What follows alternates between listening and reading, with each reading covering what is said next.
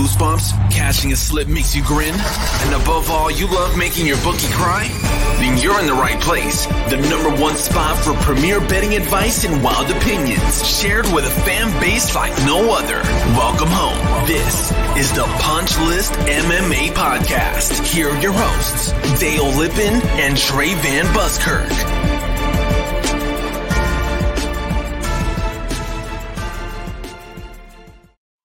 What is going on, Dream Team? It's your boy Dale Lippin in here. I'm flying solo tonight, solo dolo, as the young kids like to say, by myself. Trey is in none other than Antifa Hell, Portland, Oregon, uh, doing it up big for his super liberal job. So congratulations, Trey. Do it up for all the blue hairs out there. Um, yeah, it's it's a good time, man. So I'm by myself tonight. It's just me by myself. We had a good weekend. Uh, fights were great, and look, man, I'm here I got nothing but time on my hands. I got Christmas presents behind me. You know, it's just that time of year. Uh, Trey is exactly that. He's a little bit of a Grinch. I'm a little bit of a Grinch, but my dad was in town this weekend. My stepmom was in town. They brought Christmas gifts for the kids already because they won't be here for Christmas. So my office in the upcoming weeks will turn into a little Christmas wonderland as all of Santa and his elves start to fill up this area um, so we're going to take advantage of that. But before we do anything else, if you were unable to take advantage of any of the turkey deals that Stay Classy Meats was offering for Thanksgiving, uh, hams are still available. So be sure to go to Stay Classy Meats. Use the promo code FIST. Save 10%. Big seven to nine pound ham, uh, Berkshire ham. Good to go there. Um, I'll post some pictures up on Instagram later on, but took my dad to the conflict MMA fights this weekend. Uh, those of you that checked our Instagram, you saw a picture of me in cage with Anna Toole uh, interviewing her after her knockout victory. Uh, I think she knocked out um, her opponent. I believe it was in the third round. Body shot knockout. Vicious, vicious. So got the opportunity to hop in the cage with her, talk it up, and chat it up for a little bit. But uh, I'll post some pictures. My dad was there. First time ever seen a fight live. Took him, uh, I think, 17 fights on the card. I believe 13 were finishes. So he only had to sit through four full fights. Everything else was happening quick. Uh, conflict put on a fantastic show. Anyway, I say all that to say this. My dad comes downstairs. He's like, I don't know what to wear to a fight. Never been to a fight before, man. What do I wear? I said, Dad, just wear whatever, man. You're going to watch people punch people in the face. You do whatever you want. He comes downstairs. What's he have on? What's he have on? He's got on an Allegiance shirt. I just, you can't make it up. The dude's a company man through and through. Made my heart happy to see him in it but he wears an Allegiance shirt. We go, we watch people uh, punch people in the face, drank a bunch of beer, uh, and wa- got to enjoy some violence. It was my dad's 76, and we got to spend a, a good bit of quality time with each other. Probably, probably the most solo time I think I've spent with my dad probably in 20 years, maybe more, maybe maybe more. Probably the most time I've spent with him. Um, and we got to do it doing something that I love. And I, I mean, he casually follows this show and casually follows the sport because it's something that his son's interested in. But uh, we got to go do it together, so it was cool.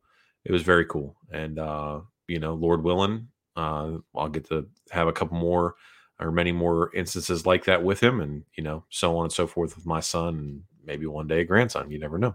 All right. Anyway, let's get into it. Uh, this weekend, uh, I had the pleasure and honor and privilege of working with yet another promotion here in the Low Country, Conflict MMA, uh, where they had me come on board, just kind of help out a little bit. Now, Conflict's been around, admittedly, for this was their 49th show. They've been around for a while, right? They put on a quality product. Um, if you are anywhere in the southeast i'm sure you're you're familiar with who they are but they put on a very very high quality show. This was their 49th go at it. They didn't need me right as far as production goes. I'm not you know i'm not i'm not the missing piece if you will. But uh, jared williams i believe oh i just said williams i'm pretty sure that's jared's last name. Anyway jared was very generous and, and, and kind enough to have me uh, come and just sort of see if I could find a place where I could interject myself. And I, I called a few fights for them and then did, you know, some in cage work afterwards. Hopefully that footprint will increase in the next event. Conflict 50 is coming up March 5th. Um, we've already spoken briefly. Looks like he is going to have the punchless crew back in for that. Hopefully, in a more uh, in a more uh, involved role. But again, you got to get your feet wet first, right? You got to walk before you run. And he was he allowed us to do that. Ram FC is the other promotion that I've done some work for in the past. They're having an event on January 22nd, and that, if I'm not mistaken, is is sort of mine for the taking. So I will be in full effect, cans, cage, the whole nine for that. Um, so it, it, it should be fun. I'm trying. I'm, and I want to listen to me when I tell you this. I'm trying to convince Trey to come to South Carolina for the January 22nd show. If I can't get him for January 22nd, I, I, I don't know. I don't know if I'm gonna have to fly to San Diego and kidnap him or what, um, to get him to come here and, and and work a show with me. So we'll try to get him for the March 5th show if we can't get him for the January 22nd show. I honestly think here's what I think. A couple reasons why I think Trey doesn't want to meet me in person. One, I think he's shorter than he that I, I think he knows that I know that he's shorter than he looks, and he's got some sort of height dysmorphia. Um, two, he's not sure how to deal with somebody that's not from California. So maybe the fact that I'm a little rougher around the edges, it might shake off his chill California vibes. I'm not sure. Uh, three, it might be the lack of kale and or organic quinoa readily available in my area. Um, because it's not I'm not this isn't like attempted to dig. I don't live um you know my house is nice. My my family is clean, beautiful, and normal. Um I, I have no you know all outward appearance. There's no reason why you wouldn't want to come visit and hang out. And Lord knows we've spent several hundred hours talking to each other. So you're you're pretty sure you should be pretty sure at this point that I'm not a complete weirdo. Everybody's got their little things, but I'm not that I'm not, you know, I'm not to like walk around my house listening to CCR with a pistol in my hand in the middle of the night while you're here. So chill out, man. Just show up. It's not that big a deal. Anyway, we got a great card this weekend. Oh, Dale, why is it a great card? It sucks. Here's the thing: we got to add, we have to adopt an attitude of positivity around here because, to be honest with you, the last two weeks we've absolutely smacked. I, there's just no other way around it. And I understand. Well, some of it's a little chalky. Okay, awesome. But if you throw those chalky plays into parlays, you're cashing slips, and you can't tell me that you're not because you guys send me your slips. I see them in the DMs. I know what's up. I know that you're in there slapping. I know that you're making money. Now, whether it's because you needed us or not, doesn't to me honestly i mean i hope you use our insight to try to make better picks but if you don't you do it on your own and many of you are very talented um, good on you. Absolutely good on you. But those of you that need a need a little push in the right direction, um, I hope that we can we can provide that for you. So uh, let's say let's say this. Recapping last week, I was incredibly confident in Ben Rothwell. In fact, I believe if I clip myself on the show, I said it's my most confident play of the night. Um, I'm not really sure what to do with that information because I I didn't see the fights live, right? Because I had some other stuff going on. But I watched them back when I came back because, as you guys know, I try to watch every fight humanly possible. And I'm torn on whether or not I think that was an early stoppage by Herb Dean. I agree with Dana White, which is something I find myself saying way more than I like. Herb's got to stop touching people. You got to figure it out, man. Um, he's either on the other side of the cage watching somebody get murdered, or he's in the way. I've been, I feel like I spent a good portion of my time very critical on referees, very critical on officiants in general, judges, things of that nature. I don't want to keep beating that horse. Herb Dean has been problematic for a while, and I've said this. I'll continue to say it. I know for a long time people thought Herb was the best in the game. I truly believe that Herb does not care anymore. I think he's reached a level of I'm going to have this job people think so highly of me that just it there's really not much more he can do to show that he just isn't in it attention span wise anymore. He just doesn't he just doesn't seem to care. He he really doesn't. He just it's it's disengaged. It's 2 weeks notice is what it is. It's I'm going on vacation in a week is what it is. Like that's when I'm getting ready to go on vacation, you know, that I'm Herb Dean at the office this week waiting for Thanksgiving next week because I'm off work next week. Like I'm giving forth the same performance right now as Herb Dean. And I'm sure people that I work with watch the show, but uh, that's just the way it is. When you're getting ready to go on vacation, that's the way you work. When you're giving your two weeks notice, which I'm not doing, uh, but if you're giving your two weeks notice, that's that's what you do. Like Herb is just, he just it's weak, man. Um, what did Rothwell in in that fight was the way he fell. Like he the like his body's reaction to getting rocked looked bad. Um, we've seen Ben get stung before. We've seen Ben get rocked, and it's something about like a guy when he's like six nine, six ten, six eleven, whatever. When they get hurt, their body just reacts in a very exaggerated way because they're so large. You know, you look like one of those blow up things outside of a outside of a car lot. I just this is the way the guy looked. Um, but he did wrap up. He did wrap him up. He did he did have his head sort of tucked into the side. Um, but you know, maybe it was just delaying the inevitable. But if you're Herb, don't touch him, man. Just wait. Wait till he falls down. Dude, you know, just it's it, you're literally talking about another second and a half um of of reservation before that. Anyway, Max Holloway put on a on a banger of performance. Uh, I want to say this about Max Holloway, right? Because you know, oh, damn, masterclass performance by Max Holloway looked great against Yair. Two takeaways from this. One, uh, I know much has been people have been talking about Max being hit a lot. That's something we've talked about on the show before. Is that eventually the chin's going to go? Max is getting touched a lot. He's getting touched a lot more as his career progresses, as he slows down. Um, going to be interesting I'm, I mean, I would like to think that that's eventually going to catch up with them. I just don't know who in the d- division is going to be the one that that's going to catch up with, right? Um, I hate to give him a lot of credit. I don't hate to, but I mean, Giga Chikadze could be the one to to turn the lights out on Max. He could be. Um, Volk didn't do it, but we haven't really seen one punch go to sleep power out of Volk lately. Um, Aldo obviously isn't doing it. Ortega's not doing it. Cub couldn't do it. You know, he's not fighting Jeremy Stephens at this point in his career. Somebody at 155 is either going to have to do it, but if we're looking at featherweights that can do it, I think Giga might be the guy. Giga might be the guy, and I think it's going to come from a foot. Um, I don't necessarily think that it's going to be a, a, punch that gets it done. People say that Yair Rodriguez's stock goes up in that loss. I can get on board with that. I'll say this: Yair, for as much shit as I give him about being soft, displayed a lot of grit, displayed a lot of determination, uh, and had a little bit of fight in him, which was cool. I like the idea where Max hit him and he shook his head like, mm-hmm, mm-hmm, and then called him forward. Max got one. Yair tried to get one back. Most of the fight, it was a, uh, uh, a tit for tat, a quid pro quo, if you will. I can I can get on board with that. I like that a lot. Um, so I don't necessarily know from a skills perspective or title contention perspective that Yair proved anything to me in that fight, but I will say that he proved that he's got a little bit more grit and a little bit more heart than I thought he did. Um, he seemed very diva ish, and maybe outside of the cage, he is very diva ish, but he showed a lot of grit and determination in that fight.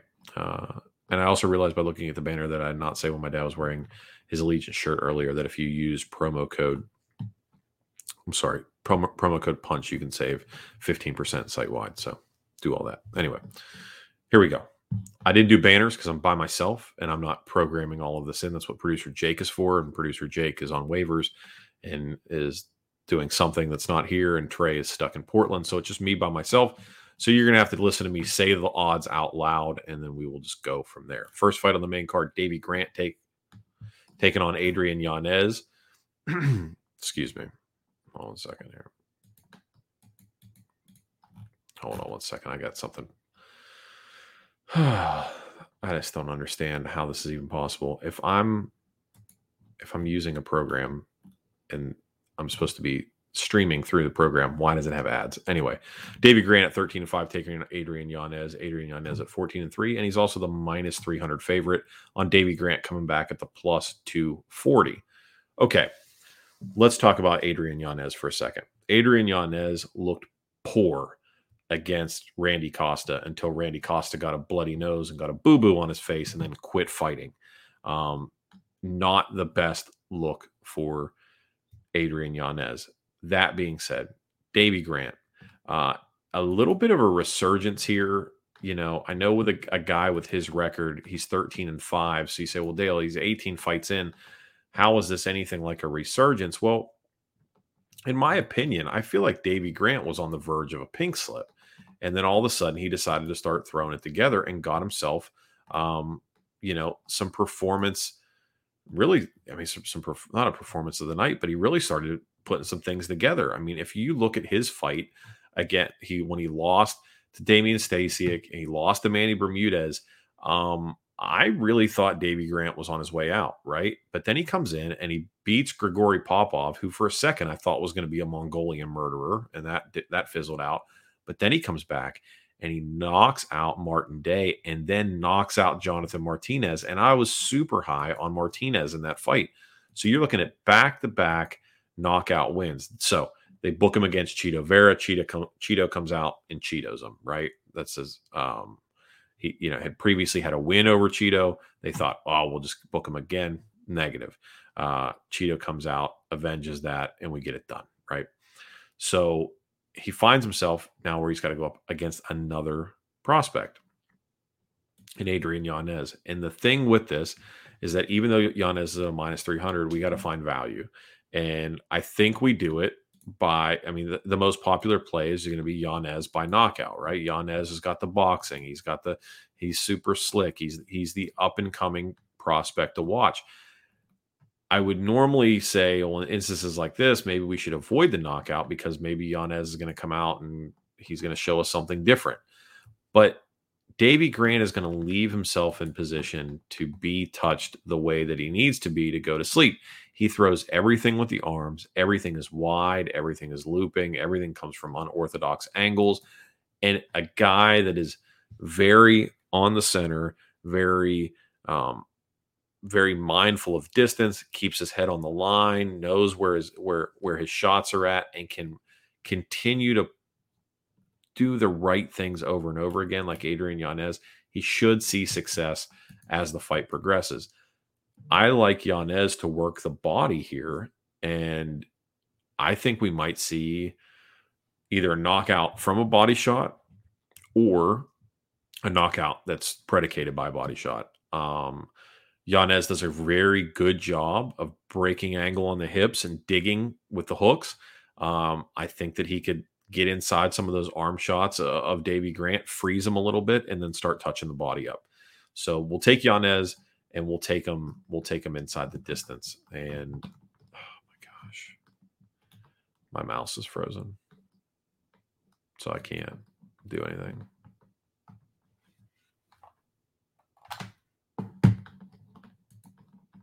i don't have a mouse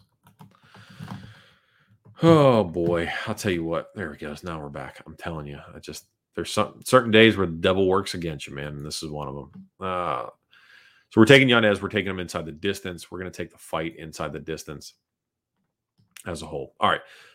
JoJo Calderwood, but she's not Calderwood anymore. She's just JoJo Wood because she married John Wood.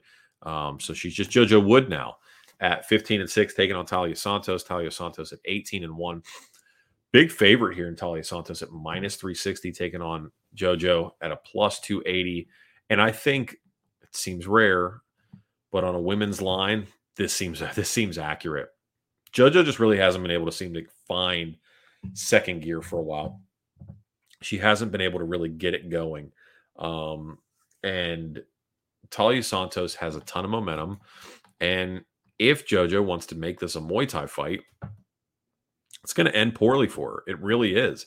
Um, this is a they did her no favors with this matchmaking if she wants to win this fight, I think that the, the angle needs to be to get it to the ground. However, I don't know necessarily how effective she's going to be in the event that she does get it there.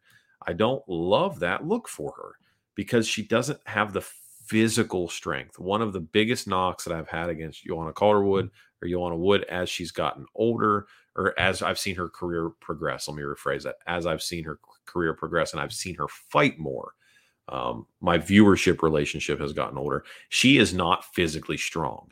She just isn't. Some women are physically, well, as you, I mean, the, the opposite of that. They're just very physically strong, like strong, and they're able to move the body around almost like a man. And Talia Santos has that. She is physically a specimen, right? Um, she'll just muscle you. She muscled Roxanne Modafferi. She muscled Jillian Robertson. She muscled the meatball and Molly McCann. She will just do what she needs to do to impose her physicality on you, on you. And if you come in like that little tiny purple Scottish flower from Braveheart, like Joanna Wood will, uh, just like that purple flower in Braveheart, you're going to get smashed in between the canvas or the cloth, and you're going to get put away. Uh, that's what I see happening here. I'm taking Taila Santos, and I'm taking her as a parlay piece. Seems risque to put a women uh women's fighter as a parlay piece, but I like Taila Santos in the spot. I just honestly, outside of a submission, I don't see where JoJo has a snowball's chance here. She might be able to wrap something up an arm or something like that if they go to the ground, but I I'm just I can't bank on one method of victory. I'm gonna take Taila Santos, um, parlay piecer, minus 360, anchor her with a parlay. All right, Ronnie Yaya, Honey Yaya, Honey Yahya 27, 10, and 1. Taken on Kung Ho Kong, Kang, whatever. My Asian names need tons of work. Anyway, Kang, 17 and 8. Like I said, Rani Yahya, 27, 10, and 1. A wealth of experience on Rani Yahya. I or Honey, Honey Yahya. Let me let me get that right. This is this is tough for me. Uh like the chat says here Vieira and Kang are immortal locks, is what Cosmos say in, in the in the chat. I will say this. I do believe Kung Ho Kang to be the most handsome Asian man on the roster. I don't necessarily believe that he has talent to to back that up, though. Uh, Hani Yahya, 27 and 10 ex- is exactly that. He is just a wealth of experience, right?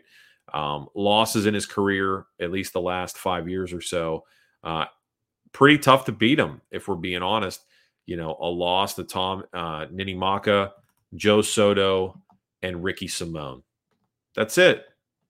That's it. Those are the last three people to beat him since 2013. Before that, Chad Mendes beat him in 2011. Um, so since 2011, you've lost to Chad Mendes, Tom Ninimaka, Joe Soto, and Ricky Simón. That's it. That's it. I, I, I don't.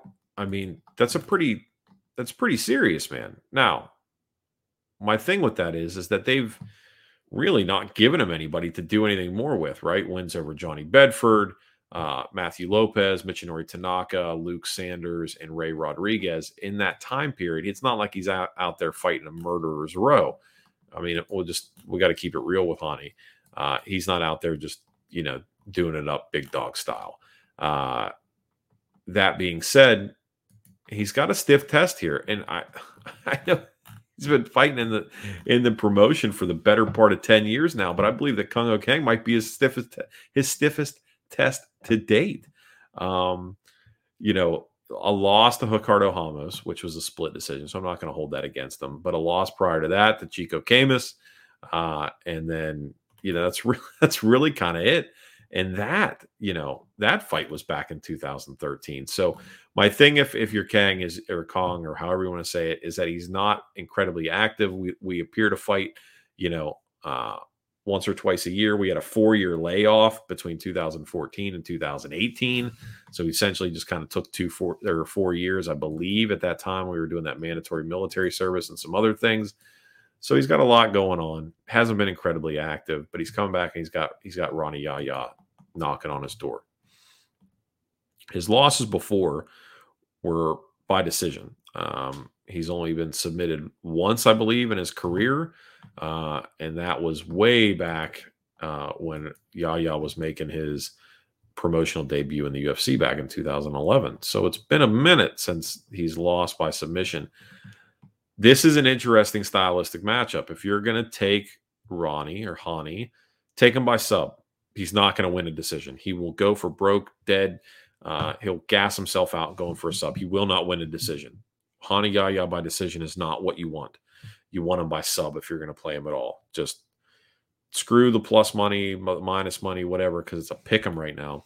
Just, just go Yahya sub. If you're going to take, uh, if you're going to take Kung Yeo Kong, take him by knockout or by decision. Uh, just, just give yourself the plus money alternative. If you if you think he's going to win, you want to just do a money line, sure, go for it. Like I said, it's coming at a pick him right now. I would just, in my opinion, I think that Hani will kill himself trying to get a sub. So you play you play uh, Kung Ho by finish, and you play Hani by submission, or you play an inside the distance play. I, I just you can get more bang for your buck here than just going than just going straight up uh, money line play because anything can happen. Anything can happen. So why not, why not go for the plus money and you know sort of hedge against yourself? So my opinion. All right, next fight on the main card, co-main event. Michael Chiesa taking on Sean Brady. Sean Brady 14 and 0. Michael Chiesa 18 and 5. Uh, Chiesa is a plus 135 dog against Sean Brady at a minus 160. Sean Brady is one of my favorite, one of my new favorite fighters, prospects to watch. I think I am absolutely fascinated by this kid uh, and the skills that he he possesses. You've heard me say before. I like Sean Brady. I like Gavin Tucker. I like Ilya Topuria. Um, I like Movsar Evloev. There's a, quite a few guys coming up right now that I really enjoy watching. Um, we went, or I went rather, rather large on Chiesa uh, his last time out against Luque, and that did not fare well for your boy. That's not what I expected. I did not expect Chiesa to get Chiesa. Um, that was unsettling. I didn't really appreciate that. I feel like he's in a good bounce back spot here, and he's got some veteran experience and big show experience when it comes down to it over a guy like Sean Brady. I just, with a guy like Brady, my thing is, is that he doesn't talk much. So he doesn't give you a lot to go off of mentally. I'm not sure what his, I'm not sure one, what his fight IQ is like. Um, you know how cerebral he is, how and how he approaches fights. Two, when a guy doesn't talk a lot, it's hard to figure out motivation. Like what gets Sean Brady up in the morning? Like, has anybody heard him talk? Like his plan is like, I want, I want to be world champ. Like, like is that is that his thing? Like, is he just like I, I'm calling out? I want top ten guys. I want top five guys. Like, is that is that Sean Brady's motivation? Like, am, am I is that what I'm looking at when I see this guy? Like what's what's he approaching? What fuels him in the dogfight, right? When when Chiesa is doing smother um wrestle death, what's motivating my man? Like do we know? That's what makes me nervous with a guy like Sean Brady, is I don't know what lights his fire. Um, because Chiesa is going to come out, he's going to try to make it gritty, try to make it ugly. Although, although with Chiesa, Chiesa really likes getting dressed up and being on TV. Chiesa really likes talking. Chiesa really likes the way that he sounds. Um, so, is a guy like Michael Chiesa who fairly intelligent has to realize that he's probably in a in a very crowded welterweight division, several fights from several killers away from a title shot.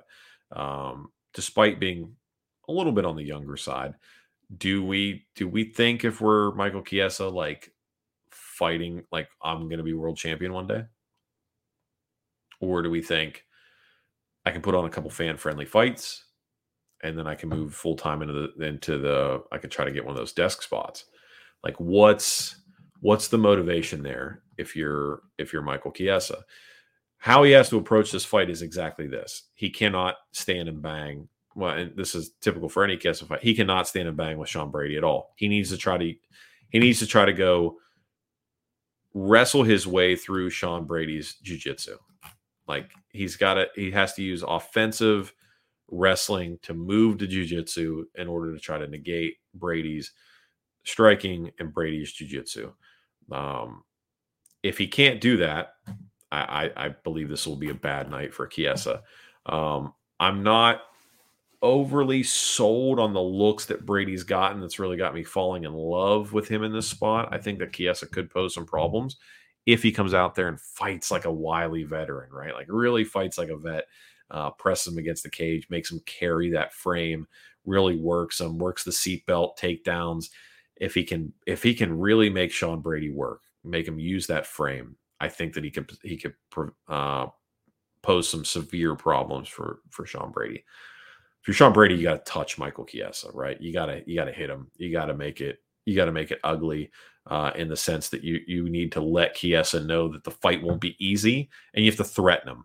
You have to threaten him by by hurting him early, or at least touching him. Stop a takedown or two, and let him know that he's in for a fight. Make Chiesa question whether or not um, he still has what it takes to compete with the young up and comers, right? Because right now, Chiesa is viewing himself as the old lion, the old guard. And if Sean Brady can make him question that, he can get him to check out the fight. Um, Chiesa's coming off getting choked, um, and he doesn't like that. So we'll uh, we'll see what happens. As it stands right now, uh, on Tuesday night, I'm leaning Sean Brady in this fight, which goes kind of against my normal play of going on, you know, leaning on the wrestlers. But Chiesa might be, and I need to see you win territory before I can bet you again. And as such, I'll fade them until it ends up costing me money. So it's where I'm at right now. We'll see where I land on on Saturday, but as it stands right now, that's where I'm at. And my mouse is not working yet again. I know you guys can hear me clicking it because I'm trying to get it to respond, and it's just not doing it. Um, I'm not entirely sure what's going on. Getting pretty frustrated with it. Oh, there we go. We're back. Yes, excellent. Good times. All right. Main event. Ketlen Vieira at 11 and 2, taking on Miesha Tate at 19 and 7. Vieira is a minus 125 favorite. Miesha Tate coming back at plus 105.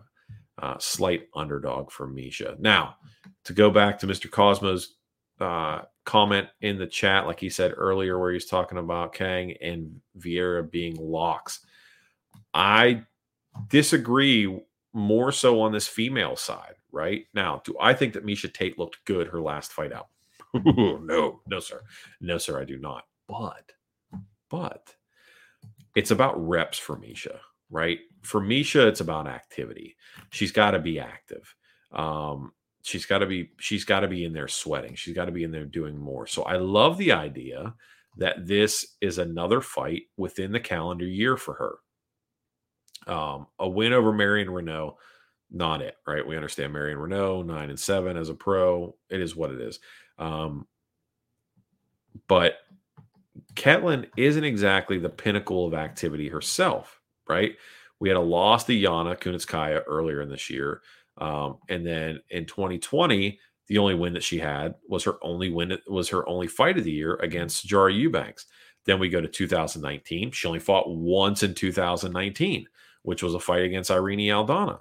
And then we go to 2018. She only fought once in 2018 against Cat Zingano. So Ketlen Vieira is not exactly out there getting reps in either. This is kind of two ladies that don't fight very often. I know Miesha had a had, had a couple kids, did the retirement thing, did the one FC. What was she, the VP of athlete development or whatever it is that she was doing over there? They probably just brought her over there to be pretty. Although I don't know what those positions do, so maybe maybe I don't I don't I don't know what her I don't know what her what her play over there with one was. I think it was athlete development, and one is a fantastic organization. So by all all accounts, it seemed that she was doing a good job. But she got the competitive fire to come back, and she did, and she got a win over a, a veteran in Marion Reneau, who announced prior to that it was going to be a retirement fight.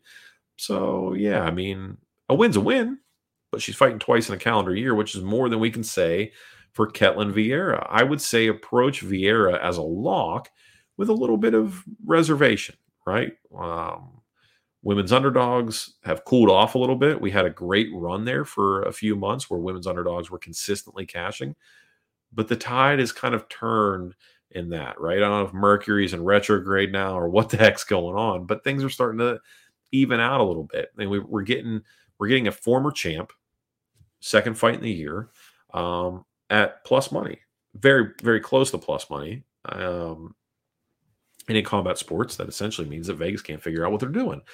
Money lines in combat sports aren't like money lines in football or basketball for that matter. Uh, I would say anything up to a minus 180, minus 200 is still, uh, you can still lose that fight quite a few ways. So approach with caution is all I'm saying for the Vieira play. Personally, I'll be on Miesha Tate. I don't see um, I don't see Ketlen Vieira enough to feel confident calling her a lock over anybody. And that's that's not a knock on her in that instance. It's just I just I just don't see her enough in that, right? I, I remember um I remember seeing her uh against Sijara Eubanks and thinking, okay, that was like a lunchbox performance. Um, I remember her beating Sara McMann because I was really high on Sara McMann for a while, and I was like, okay, okay, if we can beat Sara McMann, if we can choke Sara McMann out, okay, that you, you have some skills. But outside of that, man, she's either it, it's decision city. So maybe, maybe the play for this fight is we'll just go fight goes the distance or over. Uh, we'll take the over on rounds, which I believe uh, is at four and a half, uh, maybe three and a half. Hold on, stand by. I'll look. This is why we need uh this is why we need producer Jake, but it is what it is. Let me find the over under on rounds real quick. I think we'll take by decision, maybe. Um or fight goes the distance. One of the two. I'm cool with that. I don't mind that at all. Yeah, it's at four and a half. Under four and a half is it plus 130. Over four and a half is it a minus 160. So Vegas is thinking the same thing I'm thinking. They're right in line with me. They're saying we think this fight's going to go over. Um, it's minus 160 is not enough for me to think it's a trap. So yeah, I'll probably play over four and a half because Ketlen doesn't seem to be able to do much other than go to decision. Um, honestly, I think Miesha has a better chance of winning inside the distance. Supposedly, if I if I remember correctly, there was an idea there for a while that Ketlen Vieira had good hands. Um, so maybe if she's going to hurt Miesha, she's going to do it early. Um, but Miesha's got a weird way of of getting some subs in there or getting that cumulative ground and pound death by a thousand cuts kind of deal. So maybe Miesha Tate in the latter rounds. She did knock out Marion Reneau ground and pound in the third round. So maybe she pushes it. Maybe she stretches it out a little bit. I don't know. Take a Miesha Tate. Take a Miesha Tate. Maybe take the over. That's about it. I just I can't trust Vieira. I don't see her enough. Don't see enough. All right. First fight on the prelims. Yeah, first fight on the prelims. Let me wet the whistle here. All right. First fight of the prelims. Luana Pinero, Pinheiro at nine and one, taking on Sam Hughes. Sam Hughes at five and three, taking on Pinheiro at nine and one. I've got a weird. I I Luana Pinheiro is a mystery to me, if I'm being honest, right? So if you've never seen Luana Pinheiro fight, um, imagine those of you that have watched our show for a long time Imagine if Haley Cowan was Brazilian. That's what Luana Pinheiro looks like. Um, she doesn't fight like Haley, though, where Haley is essentially um, equal parts physicality and technicality. Uh, Pinheiro's just kind of like I don't really know. She, she's got good hands and she can submit you too but she's not very physically strong. Like she's got knockouts and she's got submissions on her on her record, but they tend to come against girls who she can kind of bully. And when she gets bullied, she doesn't really like it. Uh, if you're wondering when the last time you saw her fight was, it was when she fight fought Randa Markos, and Markos hit her with the up kick, and there was like this very elongated, drawn out exasperated um, reaction to the up kick.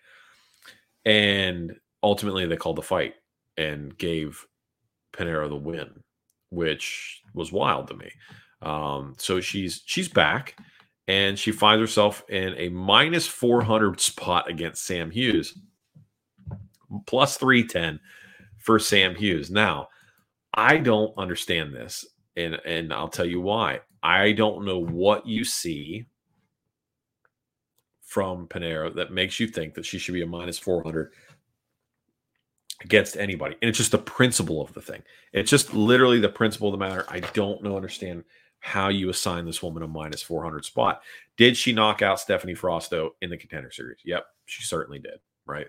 But her last fight was not going her way. And she got, she won from an up, an illegal strike. So now you have her back and you put her to minus 400 spot. Okay. Well, Dale, she's going up against Sam Hughes. I understand that. What's wrong with Sam Hughes? Well, a couple things, right? Sam Page uh, is on the wrong side of the 20s uh, for only having eight professional fights, and she's five five and doesn't have much of a reach at all. Uh, that being said, she's also coming off back to back losses to Loma Lookboonmee and Tecia Torres, but Tecia Torres has kind of turned it around a little bit. Her last win came in the LFA against Danielle Henley, but before that, she lost due to an inverted triangle choke. Oh my gosh! Shout out Jorge Masvidal for going purple with that one uh, to Vanessa Demopoulos.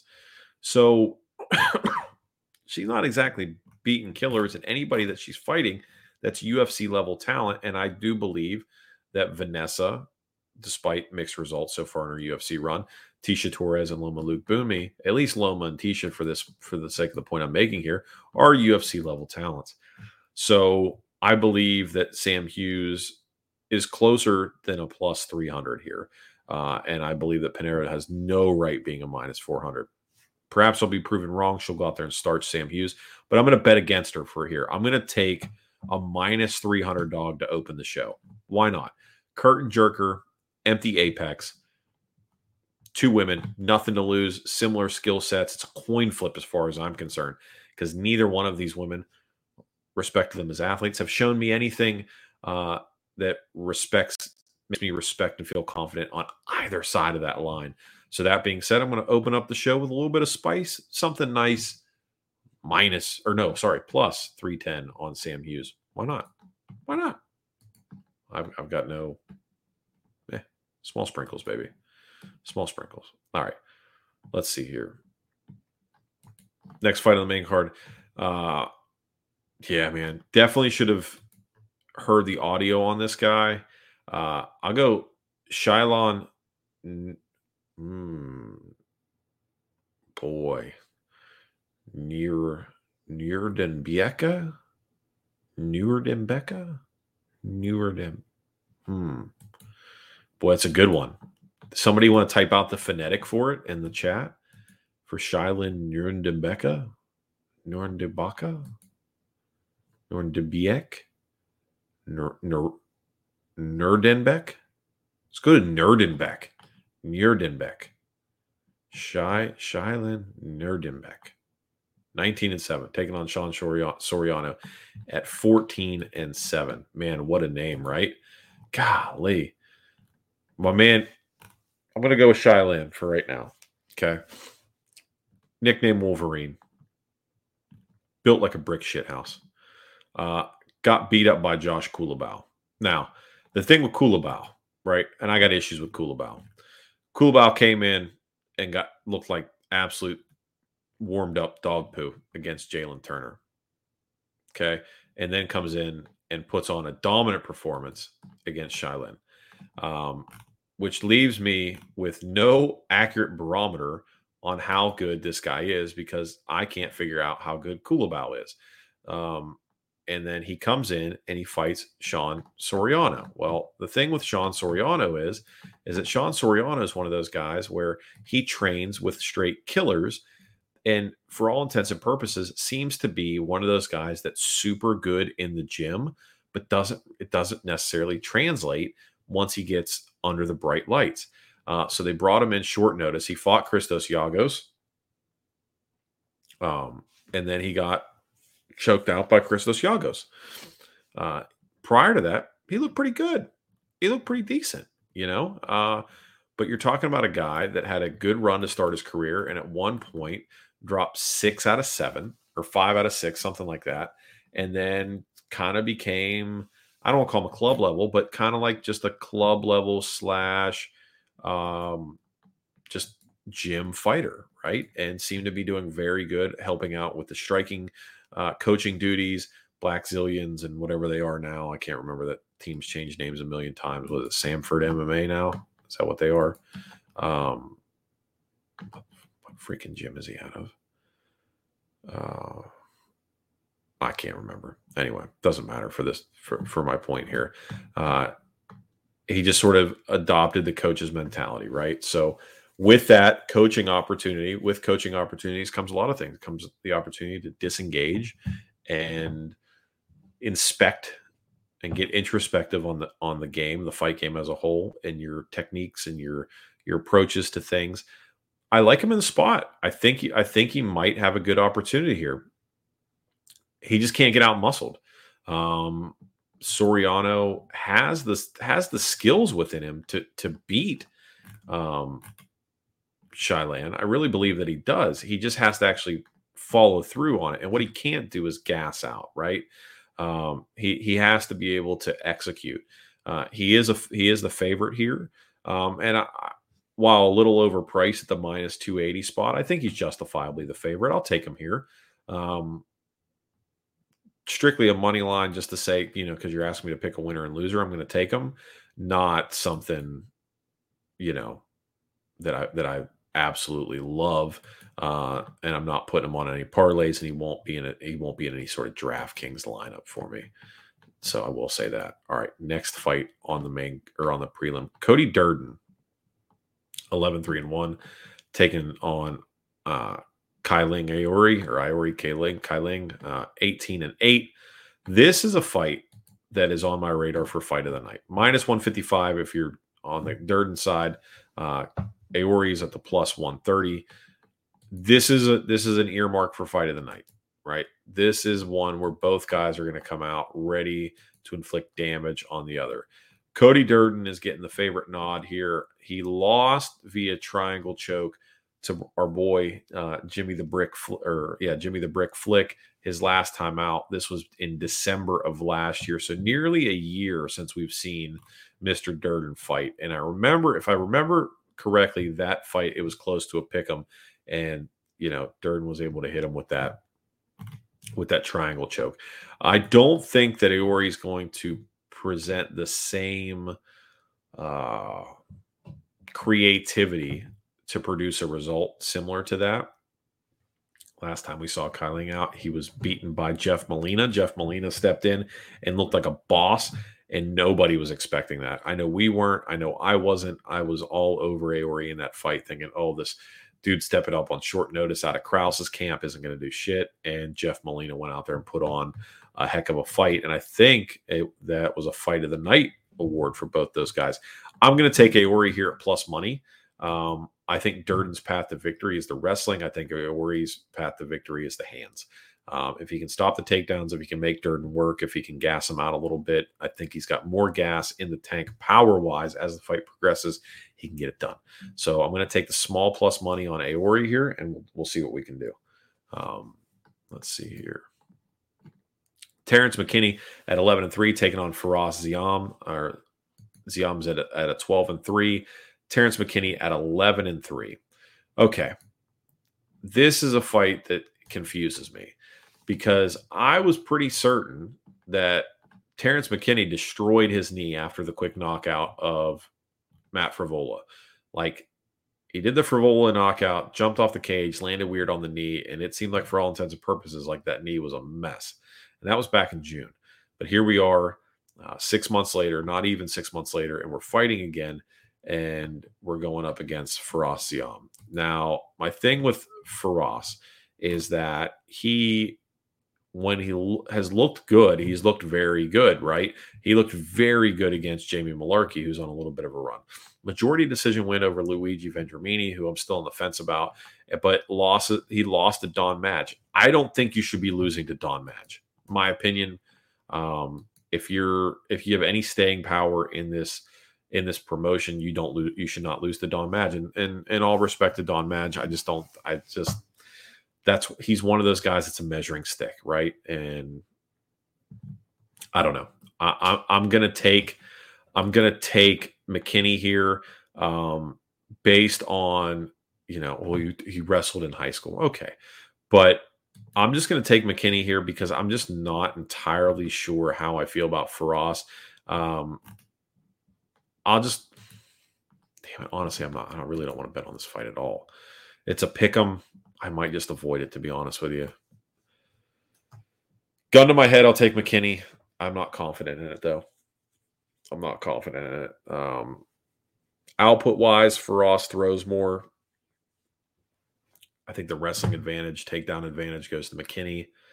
Just depends on how they want to fight. Depends on how they want to fight each other. Um, but I, I will probably, gosh, I'll probably go McKinney, but I don't know if I want to touch it. We'll see on Saturday. I'm not sure yet. All right. Uh, let's see here. Jonathan says in the chat in the chat, Tate outlasts her. I'm leaning on a parlay with Tate Santos, and Yanez. I can get on board with that. I can get on board with that. And if you're the hedging type, that's a good one to do it because you're hedging on the last fight of the night, and you can take uh, Ketlen at very small minus money, so you don't have to put up as much to win it back. So yeah, that's a great that's a great opportunity to make some money there. Sure, if you're the hedging type. If you're not the hedging type, uh, you can still make a lot of money there because I'm I I like all three of those plays as you've heard. Um, yeah, that's a good one. That's a good one. What's that come back at? Is that your Giannis Santa? What do you like at uh, minus? Was that like minus two forty? What's that come out? Put it in the chat if you if you care enough to to share. Minus one eighty, minus two forty. What's that come back at? Somewhere in that in that range, probably depending on your book. All right. Loma Lookboonmee at six and two. Loopy Godinez at six and two as well. Godinez coming back at a minus 165 favorite. My girl Loopy just just wants to stay active. I don't know if it's in her, it's if it's in her best interest to stay as active as she is. Um, but she wants to get back in there, right? Minus 165, taking on Loma at a plus 140. One thing you got to be wary wary of with these quick turnarounds um, is the body recovering, right? Are you are you getting the adequate rest time uh, in between. I think that she likes the idea of taking this fight on, on short notice because Loma Lookboonmee is going to give her the type of fight that she wants, right? Loopy wants to throw hands. We've seen uh, in her last two outings, right? She, we had the the armbar win over Silvana Gomez Juarez, where she was touching her up with the hands, and then ultimately uh, got the armbar finish. But then she came out and she tried to do that against uh, Luana Carolina, and Luana was just too big for her, right? Just way, just way too big of a woman. Um, lost a split decision earlier this year to Jessica Penne in a fight that I thought she won. Um, so yeah, we'll see if we can go two and two in, in 2021 betting on on uh, on Loopy Godinez. I'm going to take Loopy here again. Just we'll see if we can go two and two with her. Um, she's got good hands. She's got good submissions. Uh, Loma's got to. She's got to. You know, use that Muay Thai and. Um, wait a second. Wait. Wait a second. How is it? This is what I don't understand. If you can log in, for those of you don't know what's going on, the chat from the punch list account in the chat says, "Oh God." here comes the love for Loopy. If you can chat, you can be in the show. I'm under the impression that you're in Portland and you're unable to do the show. If you can chat, you can be in the show, Trey. So get in here. Or if it's producer Jake, start putting the tickers up at the bottom. So I can so I, I can do it. Um, Leo Lopez says, I think Loma gets it done. Interesting. Interesting. Do we is that logic based on we think it's going to be primarily a stand-up battle? Um gets done as far as get just gets the win at plus money or do we think she knocks her out? How do you think that plays out? Um here's the thing right? Yeah here comes the love for loopy the, the the love for loopy comes for this is she's aggressive. I like women's fighters that are aggressive i don't want every once in a while a tactician like a Valentina Shevchenko is fun to watch, right? But if we're being honest, most women are they, they they're specialists, right? Like I'm very good at one particular thing. I'm very good at throwing hands. I'm very good at judo. I'm very good at jujitsu. I'm very good at wrestling, whatever. Um, and most women lack violence within them, right? It's very, it's very difficult to find a woman that possesses sheer violence inside their body. Um, she's come on, man. I'm trying to make a point here. Um, I'll put it up on the screen so people can see. This is from Trey. Um, Mana Nunes, Valentina, uh, Joanna, Weili. I won't even say that Rose has it.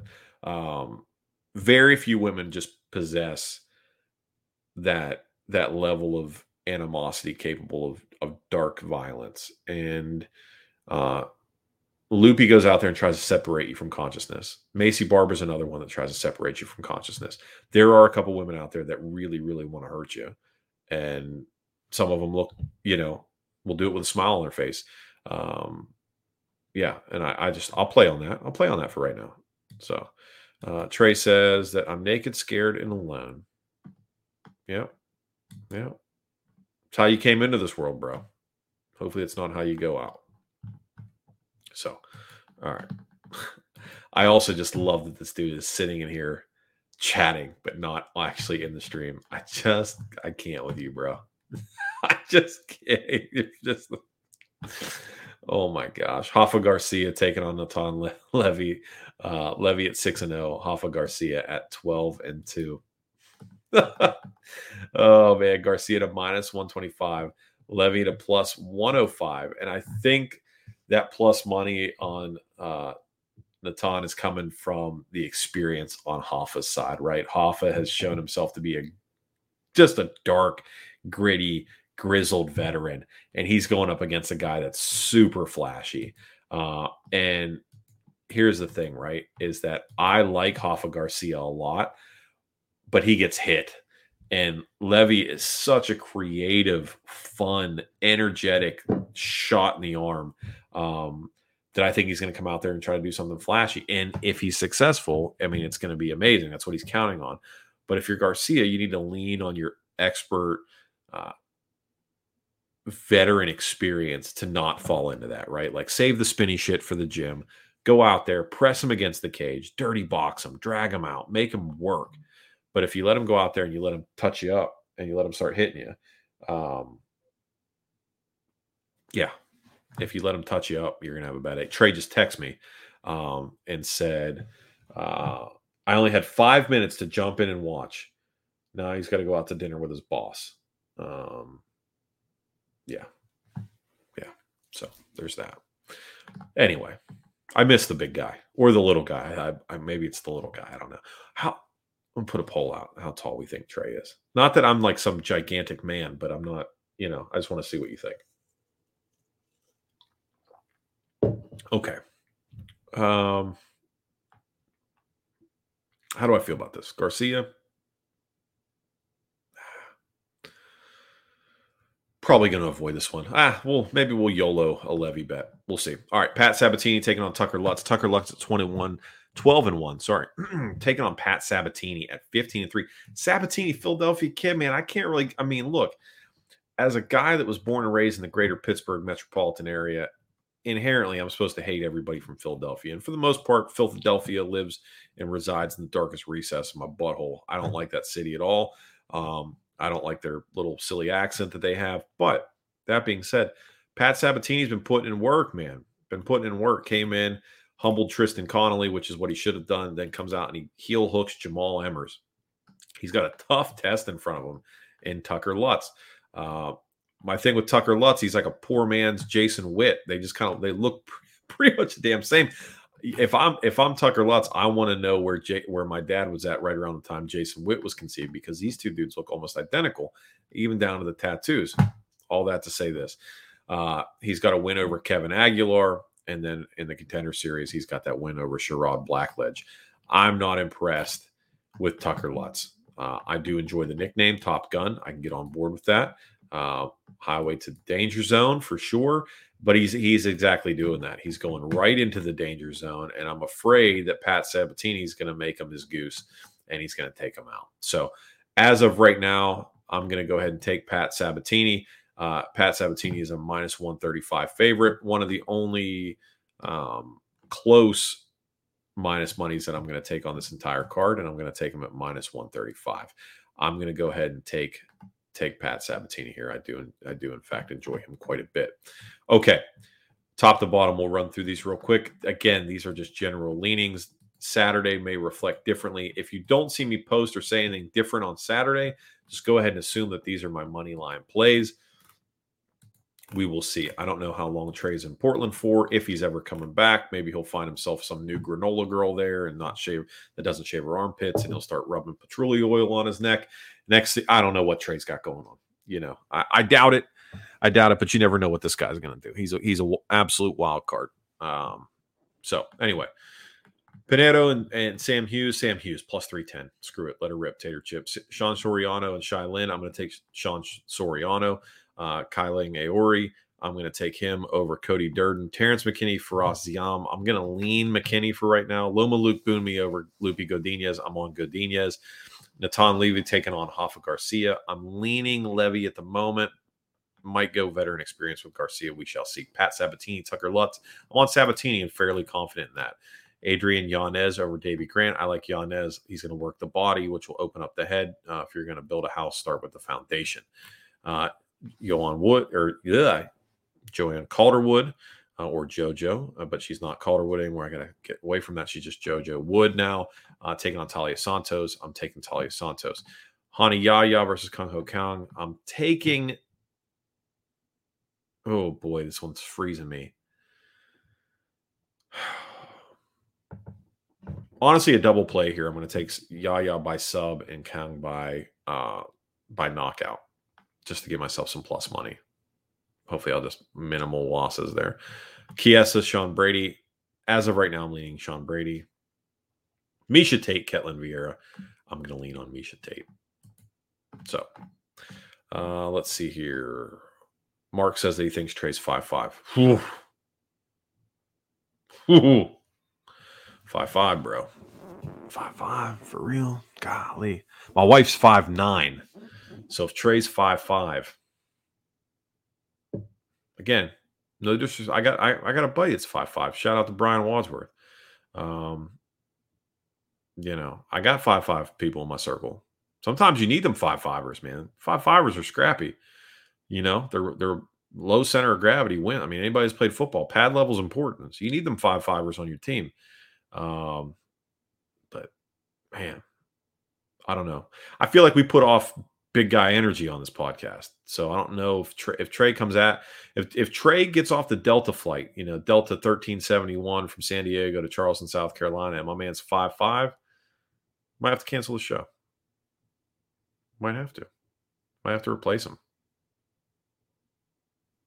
I don't know.